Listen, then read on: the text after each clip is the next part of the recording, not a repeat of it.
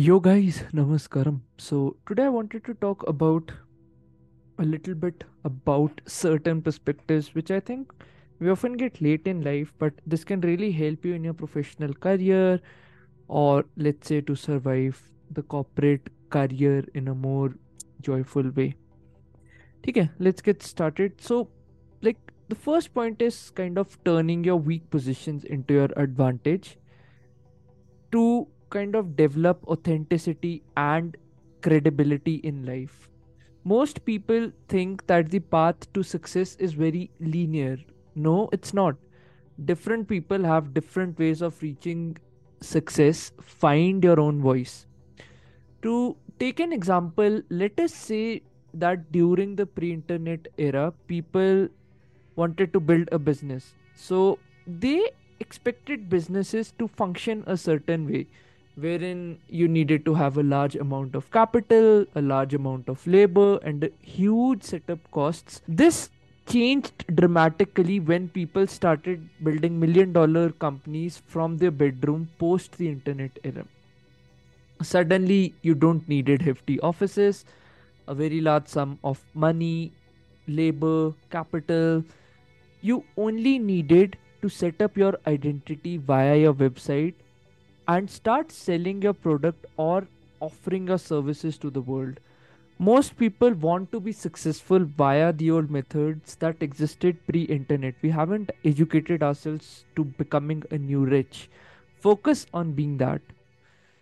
They turned their weaknesses into their unique strengths and gained capital and labor along the way instead of fixating on what was missing. They acted with what they had, become an active participant in life instead of being a passive critic. So another thing would be seeking help from people around you, but don't become overly dependent or show a need of dependence on them. This would make you fragile and people would use this opportunity to walk all over you.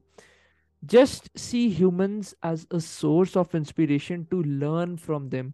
No one is above you. They are just people who have honed a specific set of skills to become an expert in that specific thing.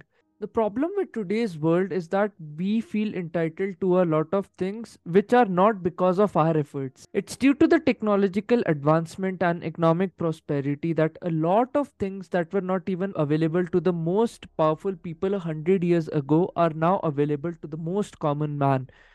We don't take it as a gift, but as something that already belongs to us. We don't want to put in any effort and just simply expect others to respect us and deem us worthy of great things. Why should they?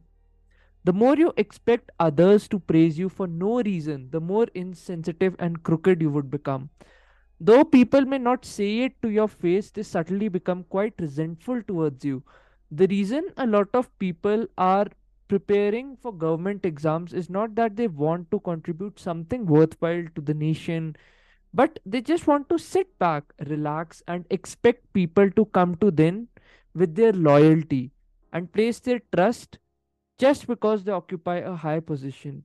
So, have you seen in yourself a tendency that you grow quite defensive and irritated when your ideas are challenged because you think your so-called wisdom and highest intelligence are being tested? A person with high intelligence knows when to keep himself aside and do what is needed for the situation. If you make a mistake, mother lover, do you think it's not my fault, but the fault of someone else? Maybe the circumstances were not in my favor, or maybe there are some divine forces acting within their mind to not grant me that opportunity. There might be some devil forces, or someone might have done any sort of magic. Well, accept your mistakes and see how you can fix them. This makes you human and you are available to learn all the time. You don't become closed to those perfect learning opportunities. Don't assume you're always right, even if someone had done any sort of magic or whatever anyone had done. Just see that it is your mistake and try to fix it.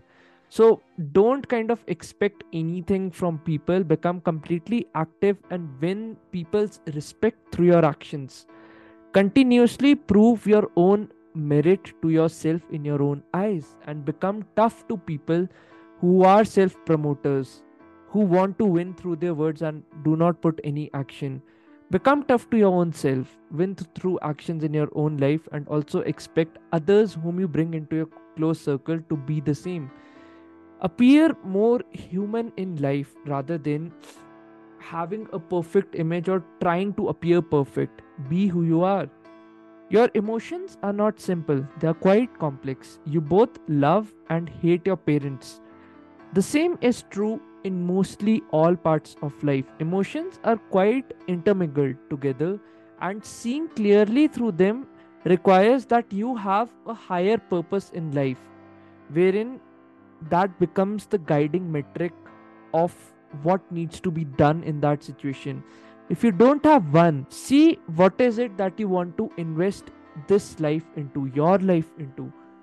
Take time for this. I'm not saying that you should have the perfect purpose from day one, but a rough template of sorts can help you save years of frustration, and your purpose can be altered to your situation. That's way much better than drifting aimlessly in life. As you are complex, the other people around you are also complex. Stop seeing them as totally black and white.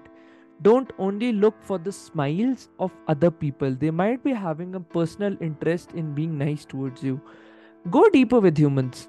If the situations allow, befriend them by making fun of their insecurities to see how they respond to it. If you make people stir up their emotions and then see how they respond, that reveals their true character, how they would actually respond when hardships come in life. And it's also a good metric that whether you want this type of person to be your friend or not.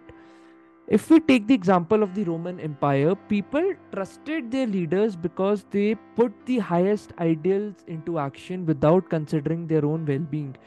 Consider yourself a Roman warrior who dedicates his life entirely to his own higher purpose. Don't kind of seem indecisive in life, and also don't put others' interest above your own purpose.